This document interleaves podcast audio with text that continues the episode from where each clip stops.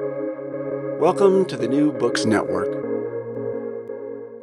Hello, I'm Nicholas Gordon, host of the Asian Review of Books podcast, done in collaboration with the New Books Network. In this podcast, we interview fiction and nonfiction authors working in, around, and about the Asia Pacific region. One of the first members of Albert Samaha's family, introduced in his memoir Concepcion An Immigrant Family's Fortunes, is his uncle Spanky, a baggage handler in San Francisco's airport. Spanky emigrated to the United States from his home country, the Philippines, where he lived a very different life. As a rock star, one of the founding members of VST & Co., one of the country's most famous bands. That's just one of the family members Albert Samaha profiles in Concepcion, published by Riverhead Books earlier this year, which traces the lives of generations of Filipinos and Filipino Americans trying to find a better life for themselves, navigating the ups and downs of American society and politics. We're joined again by Helen Lee. Helen, would you like to say a few words about yourself? Hi, everyone. My name is Helen. I am a freelance journalist previously based out of Asia, but now relocated back in the States, and I'm really excited to be joining uh, this conversation today with Albert. Albert Samaha is an investigative journalist and inequality editor at BuzzFeed News, whose work has appeared in the New York Times, the Village Voice, San Francisco Weekly, and the Riverfront Times, among other outlets.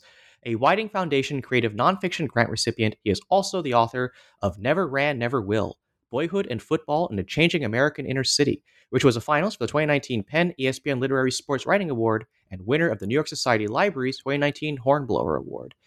In this interview, the three of us will talk about immigration, U.S. Filipino relations, class, and how that all relates to the immigrant experience, both in general and regarding the many members of Albert's family.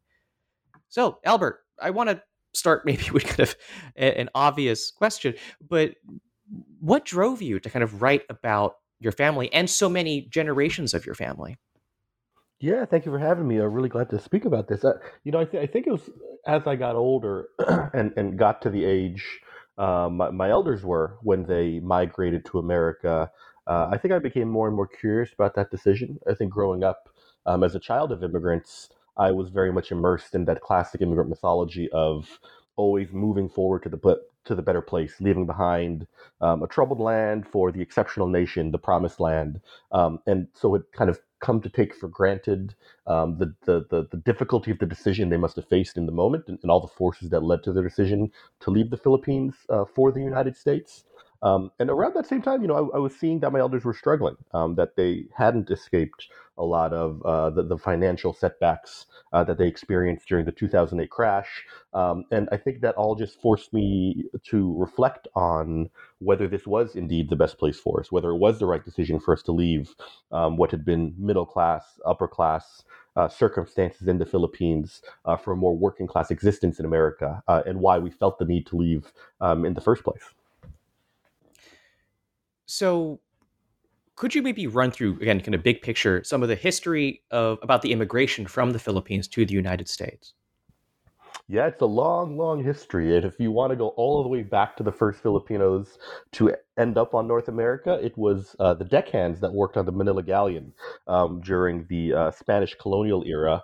Uh, the, the earliest known Filipinos to make it to the U.S. were people that jumped ship in Acapulco, made their way east, and ultimately landed um, in New Orleans, which was the site of the first um, Filipino settlement in the U.S fast forwarding through a lot of colonial history, um, once the U.S. took colonial control over the Philippines in the 19 um, early uh, turn of uh, the 20th century, um, they kind of get, they gave Filipinos special status that while they were closing the doors to other Asian immigrants, um, which uh, a process that started with the Chinese Exclusion Act in the 1880s, uh, because the Philippines was the territory of the U.S they got special treatment. And so they were granted visas to study in the US, they were granted visas to work in the US.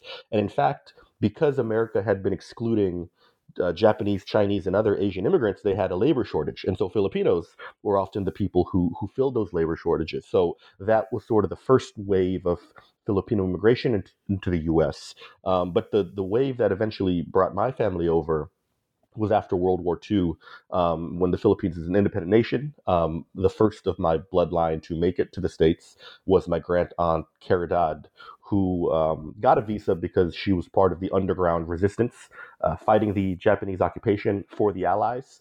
Uh, she got a job with the Army uh, Veteran Administrations Department. Um, they transferred to San Francisco. Uh, she married another Filipino immigrant. Uh, they, they, they bought a house that, that now continues to, to be in my family.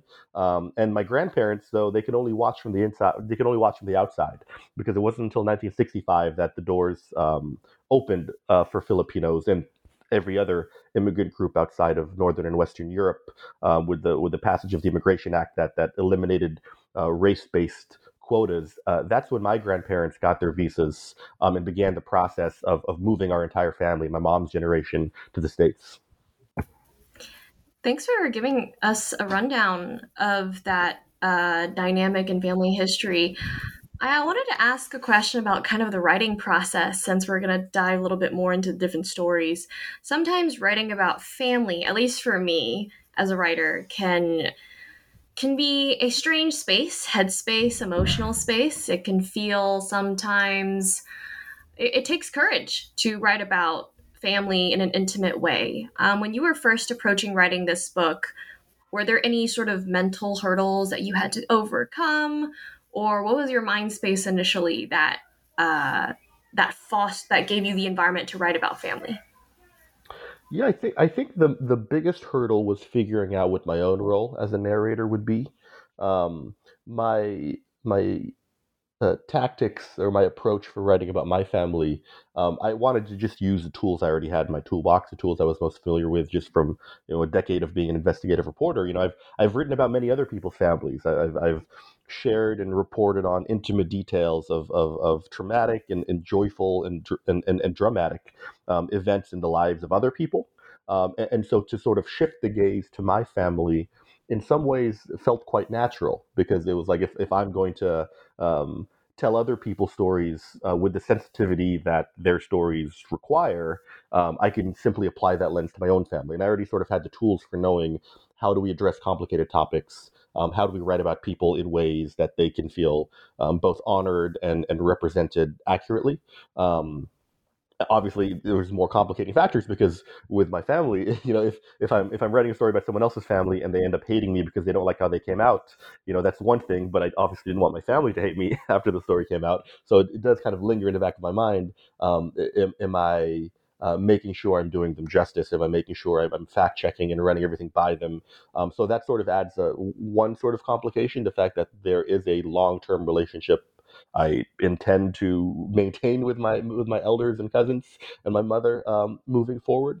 Uh, but I think the more complicated question um, narratively was was how to inject myself because I'm really uh, you know I'd been unfamiliar with writing in first person. I was all about um, pointing the lens um, at other people. Um, so to kind of real to kind of figure out how to develop my own voice as a narrator um, and, and to what degree I wanted to be present uh, as a guide for the reader. Um, that was a, a, process that just evolved over time as I slowly realized that um, this story was less a story about immigrants and immigration and, and, more a story about the second generation and about the children of immigrants and about the aftermath of immigration. And I think once I came to that realization that this was a story about the second generation, uh, it became much more clear to me that the perspective, the fundamental perspective, had to come um, from me and my cousins and my generation, um, looking up, looking backwards at our elders. And uh, we do have a question about kind of the the, the second generation um, experience, but I want to kind of go back to um, talking about your elders first. Um, essentially, your your parents' generation. Obviously, there's there's your mother um, who becomes a flight attendant, travels around the world. Um, there's obviously your uncle Spanky, who is a rock star in the Philippines, and you go through kind of his experience being a rock star, but then he decides to move to the United States.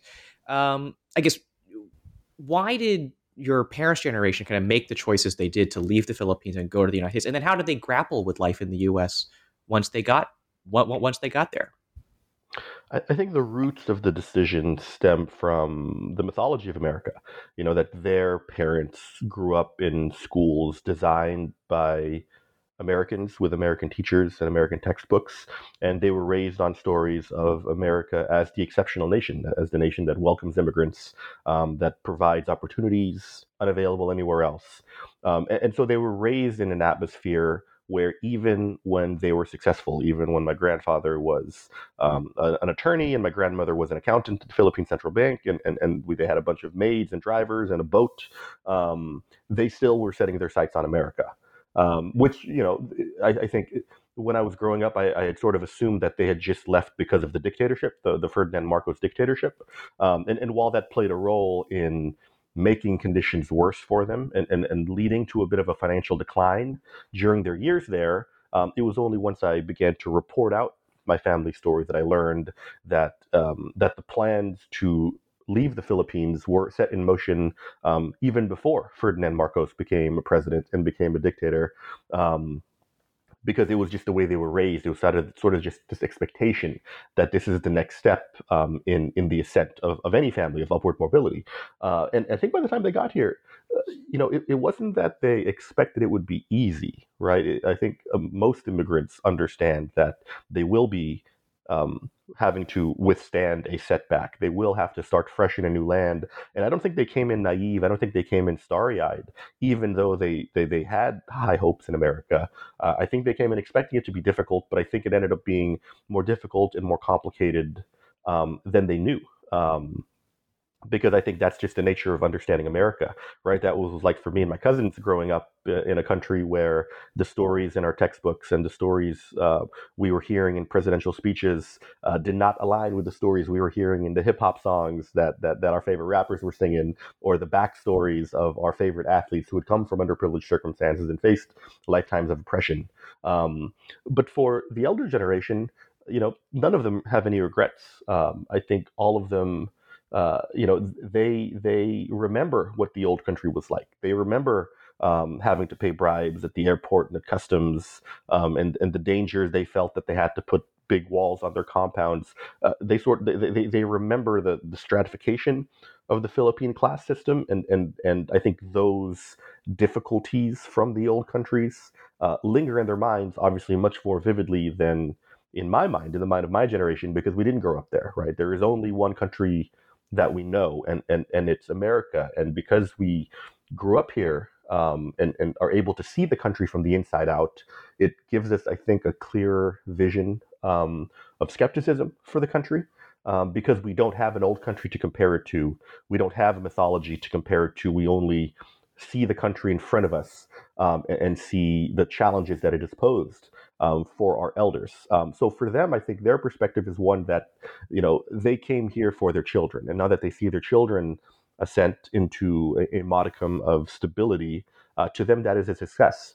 Um, but I think to those of us in the second generation, uh, where we sort of have to live with uh, effectively guilt uh, that the cost of our comfort came at the expense of the sacrifices our elders made, it raises the questions in our mind why was it necessary for them to sacrifice in the first place? Uh, wh- why did they have to leave um, in the first place? And, and I think the answer to that question, as I unravel and, and kind of investigate in the book, um, is that the country we came to uh, played a big role in creating the conditions that led to the troubles in the Philippines, whether it was the disinvestment in the agricultural sector or the cementing of a uh, aristocracy um, or the propping up of a dictator. Um, the uh, the country that we ultimately placed our hopes in is the same country that in many ways um, compelled us to leave the Philippines. And I think that um, is ultimately the great irony of our migration story.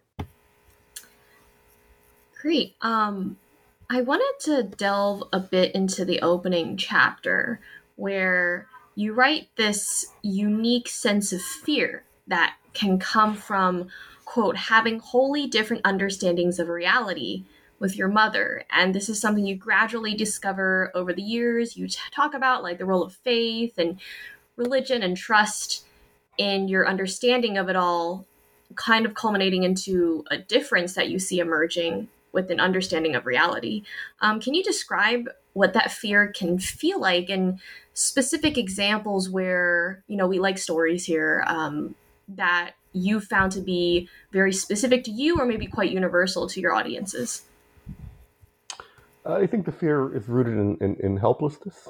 You know, I think um, it's rooted in in, in in knowing that that the country that has given me my benefits has also taken away from the comforts of my elders and my mother in particular. Um, and, I think you know my mother's um, um, a, a, descent into into QAnon conspiracy theories and, and, and support for Donald Trump. Um, while in, in one way, you know, it it it uh, was something that um, uh, opened my eyes to really what was the what was the scope of her sacrifice. Right, it wasn't just a financial sacrifice, but it was an ideological sacrifice that she had, um, you know, gotten so deep into the the dark heart of this country um, on my behalf that that she had sort of come out the other side and, and kind of taken on. Um, so many of the ideologies about this country that I disagree with. Um, but I think part of the fear is the fact that uh, you know she's not a rogue figure; that she represents uh, this wide population of people uh, who believe in the same thing uh, that she does, and and um, sort of reminds me of you know that this is not a um, this promised land that we were promised. Uh, this is not necessarily the destination point, um, but a country in the midst of a long running battle for its own soul. Um, and and I think a, a, lot of the fear stems from the, the question of, you know, how do we make the sacrifice worth it. You know, they they if our elders um, sacrificed to come here, and it turned out that this country wasn't the promised land we expected, um, and you know, I mean, the, the the the moment that I think was really hard in my mind was kind of that those months.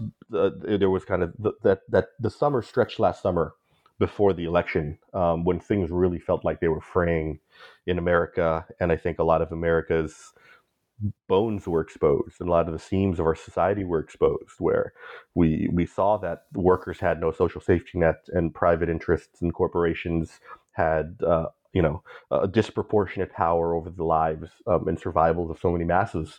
Um, and we were barreling toward an election when we weren't quite sure if democracy would hold. And i remember overhearing conversations amongst friends who openly wondered if we were going towards a civil war or a coup. And there were just a lot of scary moments in that time. And I remember joke, almost half joking with my friends, like, where would we go if we had to leave? If we had to leave America, where would we go? You know, w- would we make the same decision as our elders and, and leave for another country? Would we stay and fight for the country that our elders had given to us? Um, those were the sorts of questions that I think we never imagined asking ourselves growing up in America. Um, and then when January 6th happened and, and the, the insurrection um, of the Capitol in DC um, happened, it kind of raised those fears again and the questions of, you know, had we come, had we sort of joined this had we sort of come to a place thinking we had we were stepping into this peaceful paradise but actually stepped into this long running centuries old war between kind of the two sides of america you know the the, the side of inclusion the side of exclusion. Um, and and it's not it's not really one that goes away. I think it's one that sort of hovers in the back of your mind. Um, but it's sort of reality that you have to accept um, that this is my country. This is uh, this is um, this is what we signed up for, even if we didn't know it. And now we have to face the question of do we kind of hold the line and fight for the country, or do we play this dangerous hopscotch of trying to figure out, well, what's the next best country? What's the next best country? And bouncing from place to place until we eventually find some utopia that, that obviously doesn't exist. Oh boy, I feel like I can relate a little bit to the anecdote you just shared. I remember when January 6th happened and um, my sister and I were talking about we have relatives who were posting on WeChat about like how these are not Trump supporters, like them being the real Trump supporters and no matter what political party you're in, I think what's really noticeable is the information streams that our elders receive and the realities they construct within those technological like ecosystems is different than the ones that we receive. And so in the end, I think I brought up, you know, certain points with trying to smooth out the conversation, talk about it, why they hold these beliefs. And my parents just straight up told me, like, don't talk about it to avoid conflict. And I think that's really hard because family essentially they're supposed to be sort of held together. But instead, you feel like you almost have to censor yourself around the people that are most close to you Um, so I appreciate you sharing that story and and writing more about that. Um, I, want to talk about like so you you talk about developing the sense of asking more questions and but you also have a i can sense a huge sense of respect for the elders. Where and when did you develop this sense of asking more questions about the understanding of america in your life or the relationship between the philippines and america? Was it in school or was it when you embarked on your journalism career i'd say it was even more recent than that you know i think em- embarking on my journalism career you're sort of taught, or maybe maybe I wasn't taught this. Maybe this was just sort of the expectation I set for myself. But it's the idea that you know to be a a, a useful journalist, you have to focus on others and, and not focus on yourself. And, and so in some ways, I'd actually actively, consciously ignored my own family story and my own sort of personal experiences. Um, and it wasn't until really the past few years, you know, I, I think the more I saw uh, my mom hit financial struggles, the more I saw my uncle hit financial struggles, and, and the more I saw that that this was just sort of a status quo and not not a temporary setback, um, it it just made me think about their pasts and made me wonder how they felt about the state of things, especially as my cousins and I, in many ways, validated their hopes um, I was wondering, I, I, began to wonder how they reckoned with that distance between their downward trajectory and our upward trajectory. And, and I, you know, it didn't surprise me when they said that, you know, this was the whole point. Um, but I wanted to know more about sort of what that decision actually looked like, you know, and, and what, um, whether it was an easy decision, when it was a hard decision, all those things that go into like the migratory journey. And I think from that, th- those initial, that initial curiosity of, of just wanting to know more about the lives of my elders, who I'd heard. You know, I knew my uncle was a was a was a rock star. I knew he was in a band, but I didn't really know how famous he was until like I would hear from other Filipino friends who grew up in the Philippines. They're like, "Oh, Spanky Rigor's your uncle? No way!"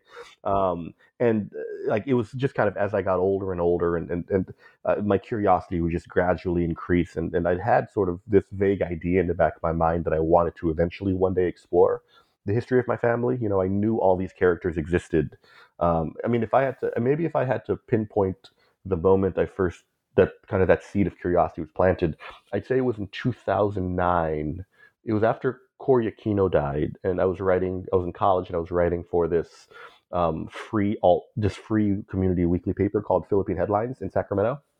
And I pitched the story on my granduncle Tomas Concepcion, who was a congressperson um, and an artist who had been part of the revolutionary efforts um, against Marcos and had known Cory Aquino and Ninoy Aquino and was friends with them.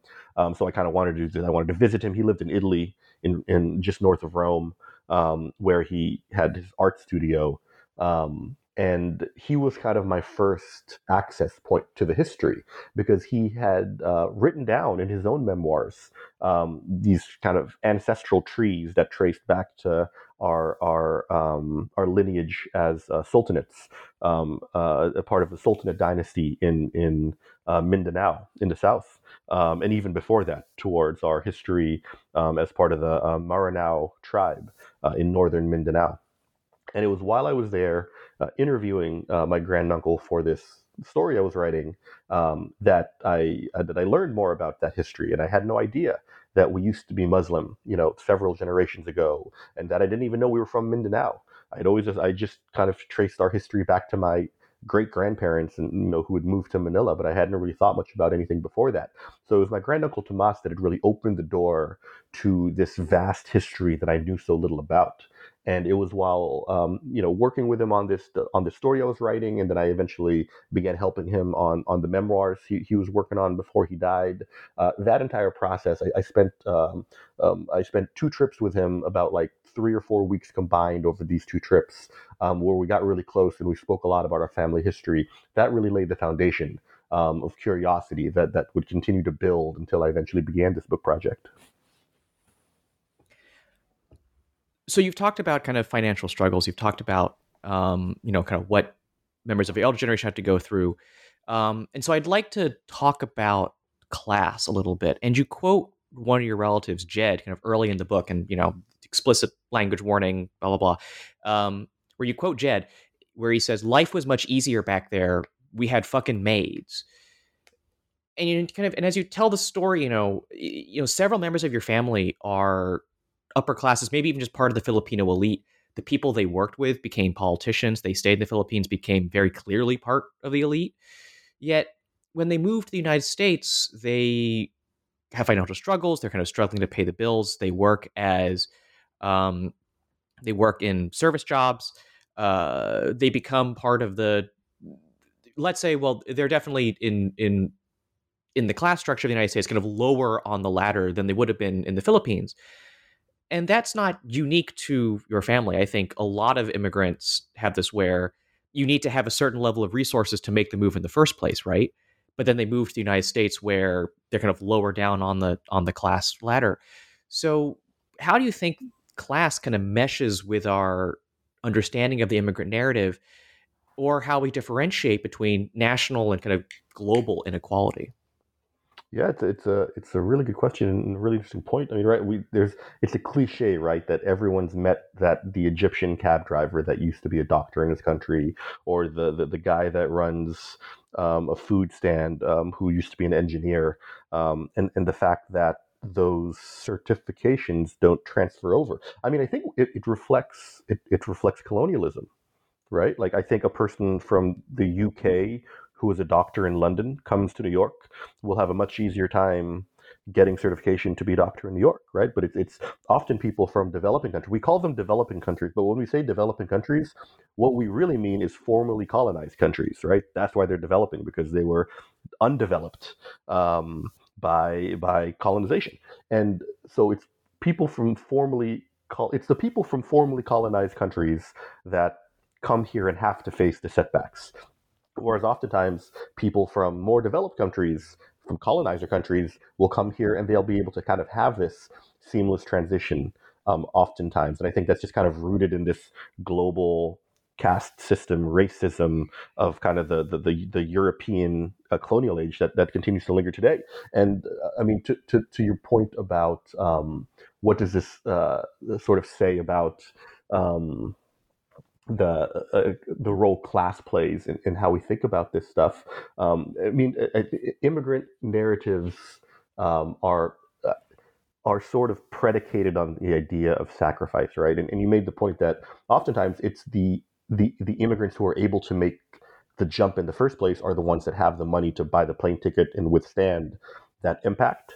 Um, and and so what happens is, is it's kind of the system we have in place today where people from formerly colonized nations feel compelled to withstand a setback in order to be of a lower class in a colonizer nation.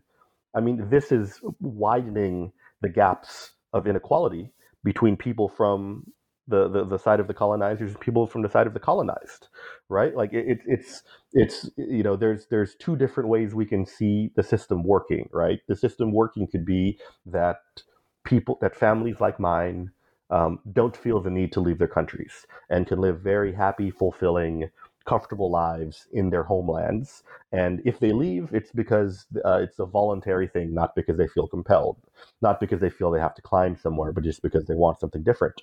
Um, or the other way it can work is if people, you know, are in a country that is troubled and that they have to flee from, um, that the places they land will support them and will allow them to transition and, and not have to really start over from scratch the way we do in this country and many other countries that, that take in refugees and, and, and other migrants.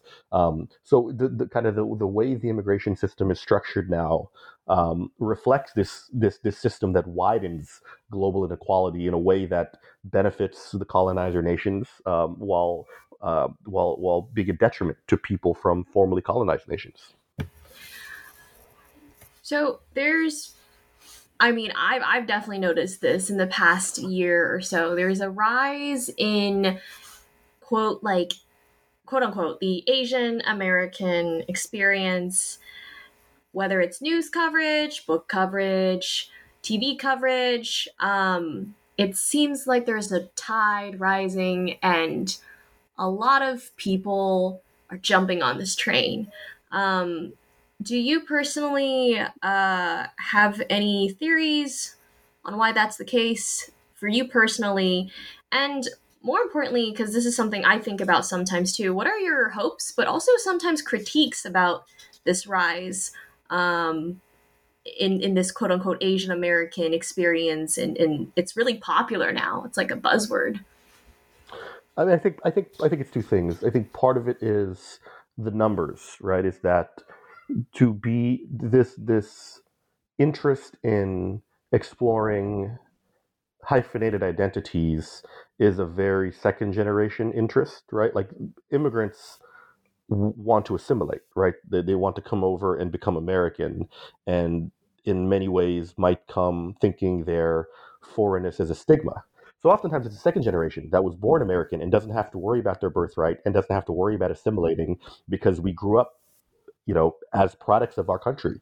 And we're curious about wanting to know our histories and our pasts, um, and, and, and knowing that there is no such thing as an just American, that you are a something American, right? That's that's what we're sort of that's the the paradigm in which we naturally that, that we naturally understand coming of age as a person of color in America is that you're not just American, you are something American, right? We all had classmates asking us, Where are you from? What are you?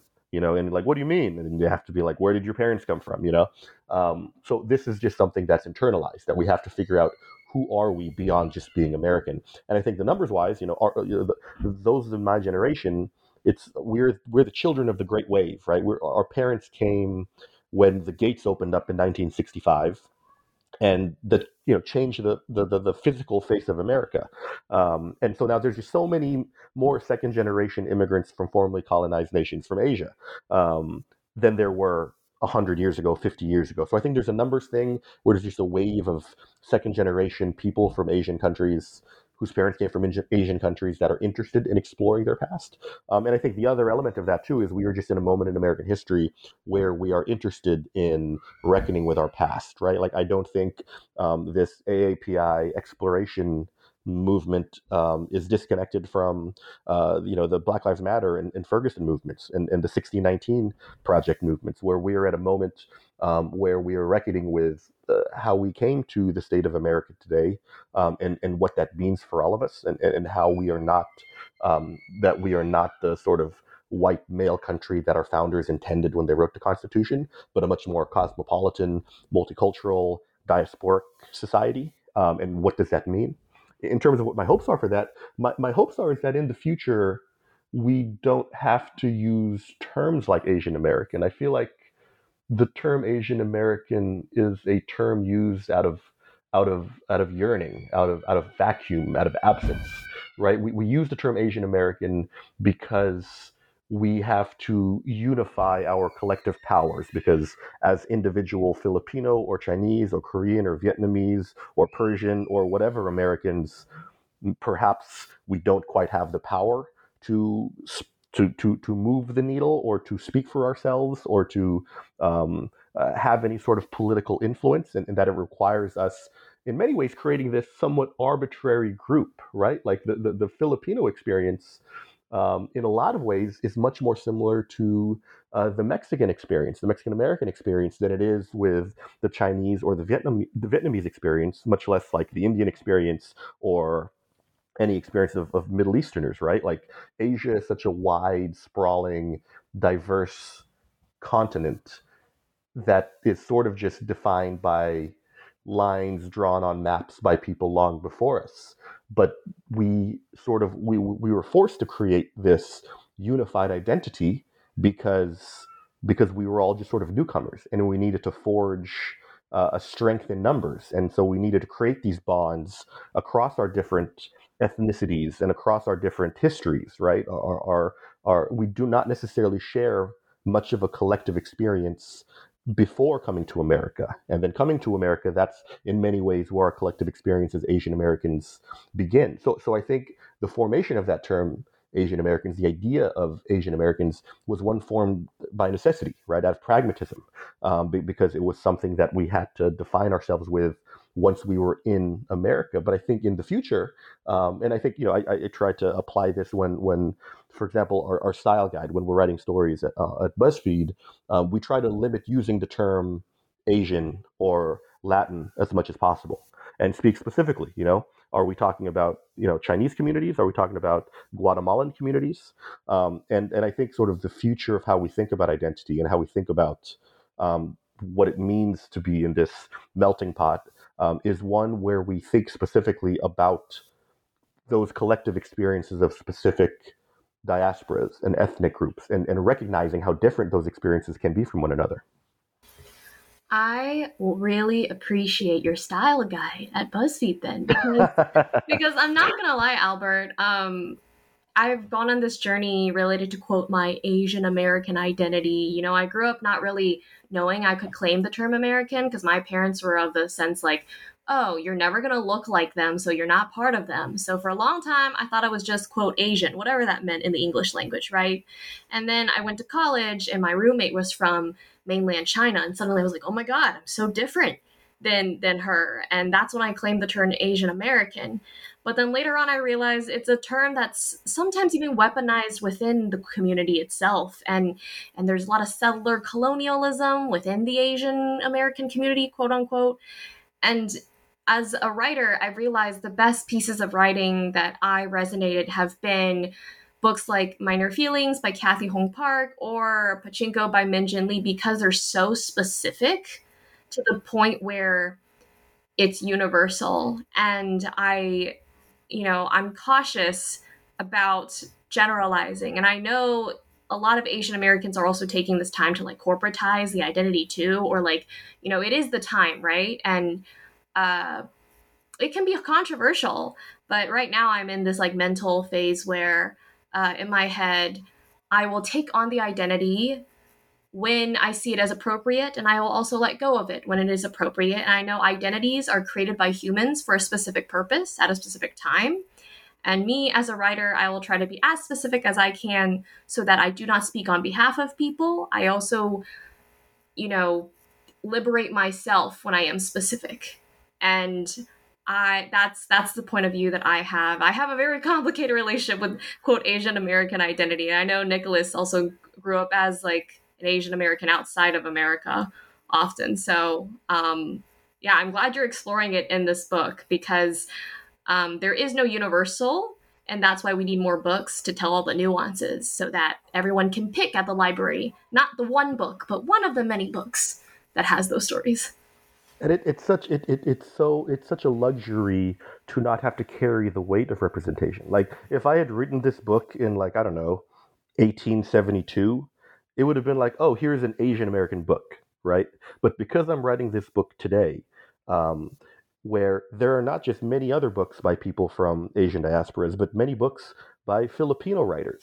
Words that I don't have to sit here and speak for every Filipino American out there. I can just speak from my specific experience. So it's like my book is not a Filipino book. My book is a book about growing up as a Filipino in the Bay Area whose family came from Mindanao, you know, and to be able to narrow that down as much as possible, as you said, Helen, it creates for a much richer writing experience and reading experience. Um, but but it also signifies the progress we make in representation, where it's like I, I think uh, you know I think we sometimes think of the sometimes there can be this um, fear about crab in a barrel mentality where it's like is there only enough space for you know one uh, one person of this of this type of this kind and i think the progress we're seeing is that that space is growing and that that it's that there are uh, there's enough room for every experience. You know, I think my favorite line in the book in my book was that um, my family's um, experience is but one thread in a vast tapestry, um,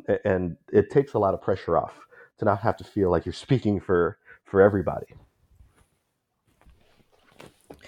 So I have I have one more question, and I want to end with the Philippines.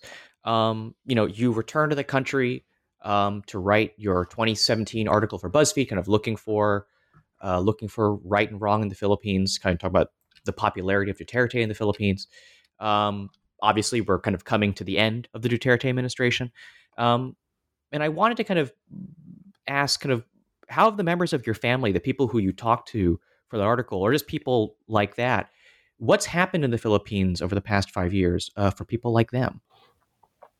You know, I think it's the Duterte era has has been so interesting to watch from afar because I, I think it my efforts to understand it, um, in some ways, inspired the book because my efforts to understand it showed me how distant I was from the Philippines and how little I understood about what it's like to live there and how my own expectations for what it means to be in a functioning society and, and what progress looks like um, is, is, is very unique to my own um, American centrism. And the so, so in the Philippines, you know, folks I speak to who are I mean, I think I think Duterte is obviously a very polarizing figure, right? Where where the the people who love him are very vocal about that, about saying he's you know one of the greatest, maybe the greatest president the Philippines have ever had, and has brought much change, lower crime, uh, uh, you know, eroded systems of corruption that seemed inevitable. Um, while whereas the people who who don't like him point out that he's a, he's a tyrant in many ways, an authoritarian who has silenced the press and and specifically targeted um, journalists like Maria Ressa, who have who have pointed out um, the, the, the flaws of his you know the not just the flaws the the the, the murderous um, aspects of his regime. Um, so it's complicated, right? Where it's like I, when I think about like like even the people I talk to who find that Duterte is an authoritarian who is driving the Philippines toward a, a, a, really dark dystopian future will concede that they don't they you know one benefit is that they no longer have to pay bribes at customs or that they no longer feel scared walking outside at night. Um, and many of them still feel that way even though they will say that the Duterte presidency has has been a, a failure on balance but I think the challenge is that in a country where the problems are so deeply rooted, it becomes hard to measure what does progress looks like, look like, and and and what what costs have to be paid to achieve that progress. Um, and, and so look, you know, as we do come to the end of the administration, like I don't I don't know how to think about it. You know, I, I still am I, I feel like I am not much closer to understanding the the the sort of role Duterte will be playing in the long arc of Philippine history than I was five years ago. You know, I, I think his I think history will show that his that his efforts to combat corruption were perhaps not quite as successful as, as it might have seemed early on that a lot of the systems he it, that he you know promised to undermine um, were not as wiped out as it might have seemed like was going to happen early on in the tenure, and that at the end of the day he will leave office with the country in not much of a different state than when he stepped in, except with journalists facing criminal charges and many people dead uh, from a drug war that doesn't seem to have had um, much benefit to the country. Um, the, that's the long answer. The short answer is I don't know. Um, you know, I, I, haven't been back there in in in um, what is it now? Four four years, five years, four years. You know, I, I think the old me. I think if you would ask me this question in 2015 or 2016, before before I took that reporting trip to the Philippines at the start of his of his term, I would have given you a much more confident, clear-minded, sophisticated answer about what Duterte means for the Philippines. But I think after reporting on it over the last, you know, four or five years now, um, the thing that's become clearest to me is how how little I know and how little I can understand. Because at the end of the day, I spend my days thinking about America and I spend my days thinking about how how American policy affects my life and the life of people around me than I than I do, frankly, thinking about the, the, the prospects of the Philippines, right? Other than reading some newspaper headlines in the morning, I haven't stepped foot in the Philippines in a few years, and I'll talk to people about what they think about Duterte, but I know better now than to have any confidence in in in my diagnosis of of a country um, that that I, I, I know much less about uh, than than my own country. Um, but I will be following the election closely, and I'm, I'm, i I hope to write about it, and I hope to um, see what happens with Robredo, with Pacquiao, with um, Sara Duterte, Bongbong Marcos. I mean, it uh, it's the it's the cast of character like uh, the the the thing that I think um, I'm I'm most interested in seeing this this time around is that historically we've seen that political dynasties, um, you know, run run the Philippines, and that the only times somebody has beaten the political dynasty is when they're a celebrity, like Joseph Estrada, and you know Manny Pacquiao now hopes to fill that that position. Um, and and I'm, I guess I'm just curious. I guess I'm I'm I'm going to be watching this election more as an observer than as an expert. So with that, thank you for listening to an interview with Albert Samaha, author of Concepcion An Immigrant Family's Fortunes. A couple final questions, Albert where can people find your work and what's your next project? Yeah, um, albertsamaha.com, A L B E R T S A M A H A. That'll just sort of have a, a archived compilation of my books and, and, and my writings from, from various places. Um, next project, I have a few ideas, but I don't really know. I don't really know. You know, maybe I'll explore. Maybe I'll explore the other side of my family tree. Um, maybe I'll do something entirely different. Um, I've got a few ideas in mind. Um, but I'm going to give myself the next six months to a year to kind of let things simmer, uh, hit a little reset, do some reading for pleasure. Uh, now that I don't have to read um, a bunch of history research books, um, and, and kind of let my mind wander. I'd like to explore my inner child for a few months before before committing to a project. Um, but they'll come. They're, they're, they're going to come. My goal is by the end of next year, I'd like to have uh, a general idea of what the next book will be. Well, I, look forward to hearing more about it. You can follow me, Nicholas Gordon, on Twitter at Nick R. I. Gordon. That's N I C K R I G O R D O N. You can go to AsianReviewOfBooks.com to find other reviews, essays, interviews, and excerpts. Follow on Facebook or on Twitter at Book Reviews Asia. That's reviews plural. And you can find countless other author interviews at the New Books Network at newbooksnetwork.com. Uh, thanks again to Helen for joining me on the show. Uh, Helen, where can people find you? Thanks, Nick. Uh, you can find me at Helen Li Writes, H E L E N L I, Writes, uh, W R I T E S, on Twitter. Um, we hope you're listening to the Asian Review Books podcast, now found on all your favorite podcast apps, Apple Podcasts, Spotify, and Stitcher. Rate us, recommend us, share us with your friends to support us interviewing those writing in, around, and about Asia. Next week, join us for an interview with Saumya Roy, author of Mountain Tales Love and Loss in the Municipality of Castaway Belongings. But before then, thank you so much, Albert, for joining us today. Thank you for having me. It was a pleasure.